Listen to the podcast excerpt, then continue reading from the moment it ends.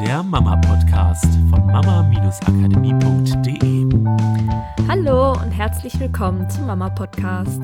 Hallo, ich grüße euch und heute möchte ich als erstes mal ganz, ganz herzlich alle Väter begrüßen, die uns zuhören, weil wir in letzter Zeit vermehrt Mails und Nachrichten bekommen haben, dass das doch auch super wäre für Väter und warum es denn der Mama-Podcast heißt.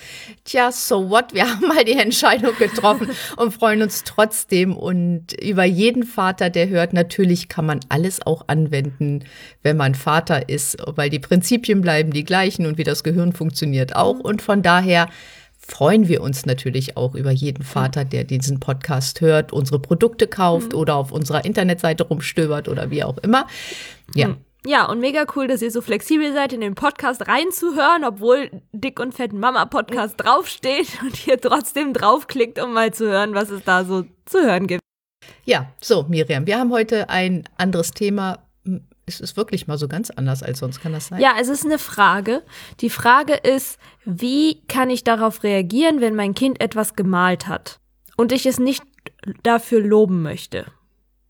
Jetzt ist ja die erste Frage, warum würde ich es dafür nicht loben wollen? Weil, wenn es was Schönes gemalt hat, ist doch ganz normal, dass man sagt, ah, oh, schön gemacht, mein Kind. Also ich merke auf jeden Fall, wie schnell das passiert, dass äh, man so ein eine Art Lob ausspricht, jetzt auch mit dem Kleinen schon, ganz egal, was er macht, ist ja alles sowieso total süß und schnuckelig und wenn irgendetwas besonders gut klappt, dann ist halt sofort diese Gewohnheit da zu sagen, oh schön, oh toll gemacht, super. So rutscht einem schnell raus. Obwohl wir ja eigentlich sagen, dass Lob nicht so sinnvoll ist weil Lob genauso wie eine Bestrafung etwas ist, was das Verhalten eines Kindes lenkt. Ja, sie werden durch Lob in der Form gelenkt, dass sie halt mehr davon machen wollen, was, was die Eltern sagen, um den Eltern noch mehr zu gefallen, um mehr Verbundenheit zu erfahren. Ja, und dadurch entsteht natürlich eine gewisse Lenkung, weil das Kind mehr davon zeigen Genau, möchte. und unter Umständen ein sich von sich selber entfernen. Und das ist ja das, was wir möglichst vermeiden wollen, was ja unser Ziel ist, dass die Kinder ganz, ganz viel Kontakt behalten dürfen zu dem, wer sie sind, ohne dass sie dabei natürlich vergessen, dass es auch noch ein Umfeld gibt, auf das man auch achten darf. Also es geht ja auch nicht um einen nur noch ich-zentrierten Menschen erziehen zu wollen, sondern genau um diese Balance. Vielleicht als allererste Frage, was ist denn das in Häkchen Problem, wenn das Kind malt und ich anfange, diese Bilder zu loben? Ja, also wenn ich anfange, die Bilder zu loben und sage, oh, das hast du ja toll gemacht, so schön bunt, was wird das Kind machen? Es wird versuchen, das gleiche Bild vielleicht nochmal zu machen, so, weil das Kind weiß ja, dass die Mama dort gelobt hat und wird sich das ist die erste Gefahr, vielleicht nicht weiterentwickeln. Wenn ich immer wieder, das ist ein Regenbogen gemalt und sage, oh, du hast ja einen tollen Regenbogen gemalt, dann kommt das Kind wieder, du hast ja einen tollen Regenbogen gemalt und ich lobe immer wieder für den tollen Regenbogen muss das Kind sich ja nicht weiterentwickeln, wenn ich es dafür lobe. Das ist ja so die eine mhm. Gefahr daran. Und die andere Gefahr ist, dass das Kind vielleicht auch malt, weil es gelobt wird, obwohl es vielleicht manchmal auch gar keine Lust hat zu malen. Das kommt ja auch noch dazu. Das ist die mhm. zweite Gefahr wenn es vielleicht lieber andere Sachen machen würde, aber denkt, oh, die Mama ist heute ein bisschen schlecht drauf, jetzt male ich mal ein Bild. Und äh, dann zeige ich das Mama und dann ist sie wieder fröhlich, weil ich wieder mal einen Regenbogen gemalt habe. Ja, und ich habe einen interessanten Artikel letztens gelesen, der ähm, ein Buch von Arno Stern zusammengefasst hat. Und Arno Stern ist ja ein Pädagoge, der inzwischen in Frankreich lebt und der diese Malorte ähm, ins Leben gerufen hat. Und sein, seine Idee dahinter ist, Menschen, ganz egal ob Kindern oder Erwachsenen, die Erfahrung des Malens zu ermöglichen. Und zwar fernab von Bewertungen und auch fernab von Interpretationen. Nicht so wie wir das in der Schule kennen, so dass es ähm, hinterher eine Bewertung gibt von das Bild ist gut oder schlecht oder auch, was ja auch viele Eltern machen, dass sie sich ein Bild angucken und dann anfangen hinein zu interpretieren, was das Kind damit vielleicht sagen wollte. Ne? Besonders wenn wir Bilder von sehr jungen Kindern betrachten, wo vielleicht einfach nur ein paar Striche und ein paar Kreise drauf sind und man irgendwie versucht darin die erste Sonne zu erkennen oder, oder den Baum und dann halt auch das Kind mit dem Kind darüber spricht, oh, hast du da eine Sonne gemalt? Die ist ja schön. Wir kennen und das auch irgendwie von Kunstausstellungen, wo wir rein interpretieren, was wollte der Künstler äh, uns damit sagen und wir stehen vor diesem Bild und überlegen und jeder interpretiert auch so ein bisschen was anderes da rein. Ja. Genau, und was ähm, Arno Stern wohl beobachtet hat, über viele Jahre, in denen er eben auch Kinder beobachtet hat in seinen Malorten, ist, dass Kinder am Anfang, gerade am Anfang, nicht malen, um etwas abzubilden, was sie im Außen sehen. Das, was wir so aus dem Kunstunterricht zum Beispiel kennen, malt doch mal diesen Baum möglichst detailgetreu. Das tun sie nicht, sondern sie benutzen einen Stift, der Farbe aufs Papier bringt, nur um der Erfahrung willen, was passiert, wenn sie mit diesem Gegenstand auf dem Papier malen. Und dann entsteht vielleicht ein gelber Strich und sie finden es total toll, dass da halt ein gelber Strich entsteht und dann mit einer anderen Farbe entsteht da was Grünes. Und sie erfahren einfach, ja, ich würde sogar fast sagen, sie erfahren ja damit auch sich selbst und die Welt.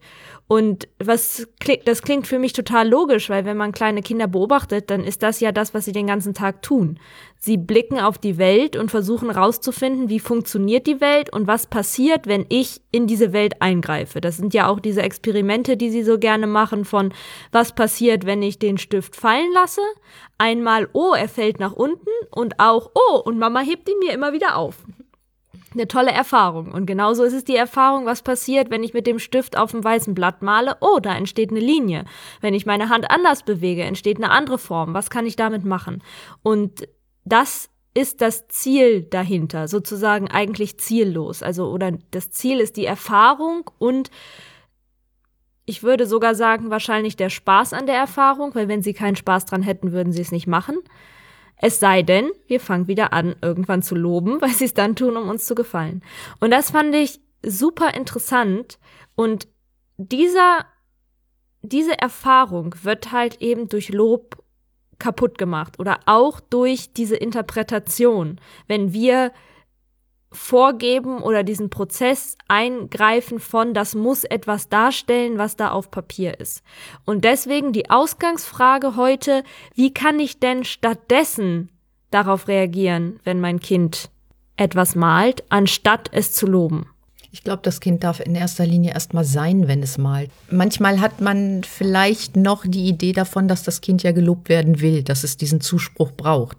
Nur mit dem Kind zu freuen, wenn da Farbe auf dem Blatt ist oder sich mit dem Kind hinzusetzen und einfach mal Farbe auf dem Blatt zu machen, ist ja schon ein Schritt in eine Richtung, wo ich aufhöre, etwas zu bewerten. Wenn ich jetzt einfach nur Farbe, manchmal gibt es ja auch diese Fingerfarben, mit denen man auf einfach ein bisschen Fingerfarbe aufs Papier machen kann und so ein bisschen hm. mit den Händen drüber gleiten kann und gucken kann, was passiert, wenn sich Farben vermischen oder so selber mal wieder eher dahin gehen zu experimentieren, als etwas abzubilden. Ich glaube, das ist auch ein Weg, den man selber gehen kann. Ich, wir kennen eine gute Pädagogin, die auch mit Malen in dem pädagogischen Bereich arbeitet, wo Erwachsene mit Farben etwas auf Papier bringen, um mal was von innen nach außen zu bringen.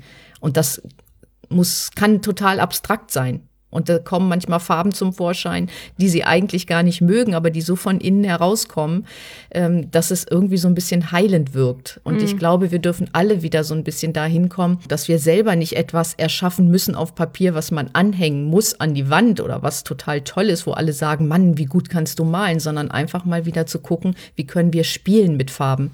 Und dann kommt man vielleicht auch aus diesem Lob und dieser Bewertung und, und Interpretation so ein bisschen raus. Und wenn man jetzt nur das Kind machen lässt, lässt, dann zumindest mit dieser Vorstellung da reingehen, dass es ein Experiment ist für das Kind. Und ich glaube nicht, dass man dann lobt, sondern dass man das Kind anstrahlt und guckt, wie es experimentiert. Und da sind wir wieder bei der Rückkopplung. Das Kind wird dich angucken und es wird sehen, wie du strahlst, während es das tut. Hm. Wie du dich mitfreust. Und das ist anders als ein Lob. Ich könnte mir auch vorstellen, es mal auszuprobieren, weil du hast einen Satz gesagt, einfach mal sein.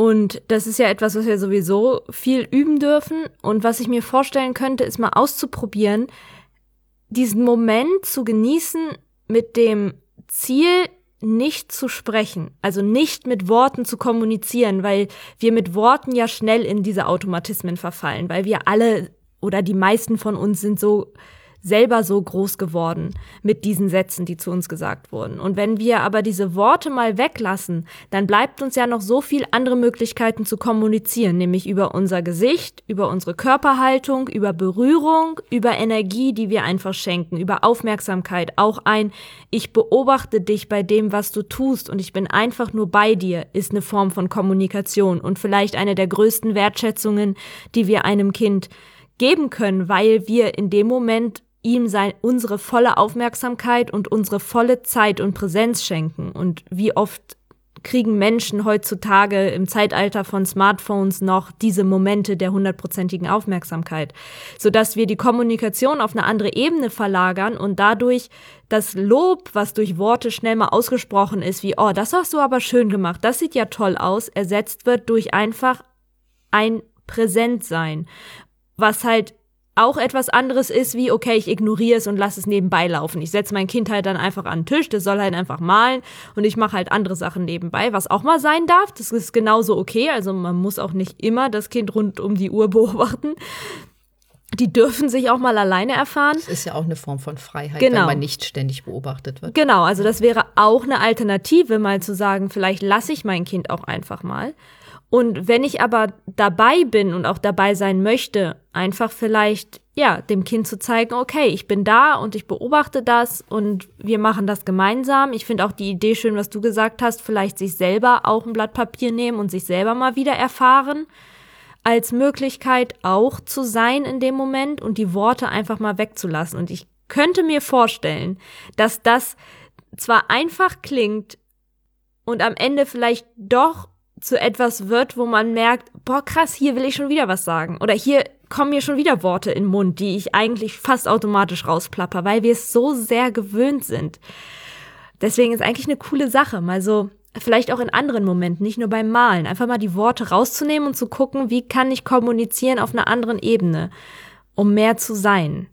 Und dann auch mal beobachten, wenn ich dann die Worte weglasse, wie kann ich auf mein Kind reagieren? Also anstatt, dass ich von vornherein was reingebe, was ich auch sowohl beobachte, auch bei mir selbst und auch ähm, im Außen, dass ich das Gefühl habe, Erwachsene fällt es manchmal schwer, Stille auszuhalten und sie haben dann das Bedürfnis, dem Kind was zu sagen, auch wenn das eigentlich ja gerade total in diesem Prozess malen Also drin meinst ist. du als treibende Kraft? Ja, also genau, So das der Kind- Erste, der et Genau. etwas anregt. Genau, oder? das Kind ja. malt und ist eigentlich total vertieft und man sitzt daneben und fragt sich, was macht man so jetzt die ganze Zeit hier daneben?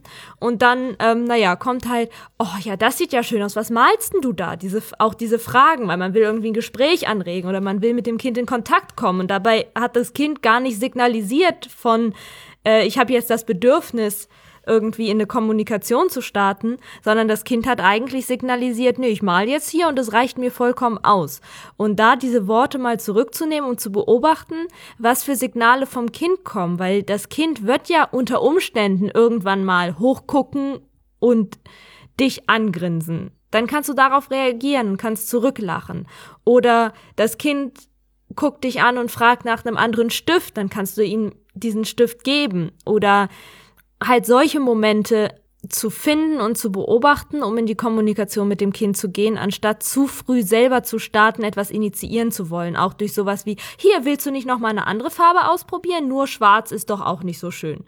Vielleicht findet das Kind es gerade total spannend auszuprobieren, was es mit dem schwarzen Stift alles machen kann, mal abzuwarten, bis es von alleine auf die Idee kommt, den Stift zu wechseln. Ähm, Wahrscheinlich macht ihr das auch schon ganz viel immer mal wieder, nur das vielleicht auch wirklich mal auf eine andere Ebene zu bringen, um zu schauen, was ist denn da noch möglich und ähm, was schafft es einfach für ein anderes Verhalten und vielleicht auch für eine andere Verbundenheit. Ja, das ist doch total cool. Das kann man diese Woche doch mal wunderbar ausprobieren. Bis zur kommenden Woche, wenn die neue Podcast-Episode kommt. Ja, Und werd wenn ihr da ganz tolle Erfahrungen habt, schreibt uns das gerne. Wir freuen uns wirklich darüber. Also wir krie- kriegen ja immer wieder so richtig schöne Mails und da freuen wir uns auch wirklich riesig. Ja, so tolles Feedback. Vielen Dank. Ja, ich werde auf jeden Fall diese Woche auch beobachten, wo ich so automatisch so meine Lobworte verteile und was es stattdessen für Möglichkeiten gibt, um in Kontakt zu treten mit dem Kleinen. Ja, macht's Bis nächste Woche. Tschüss. Das war der Mama Podcast. der Podcast, der Familien zusammenwachsen lässt. Mehr zu uns unter mama-akademie.de.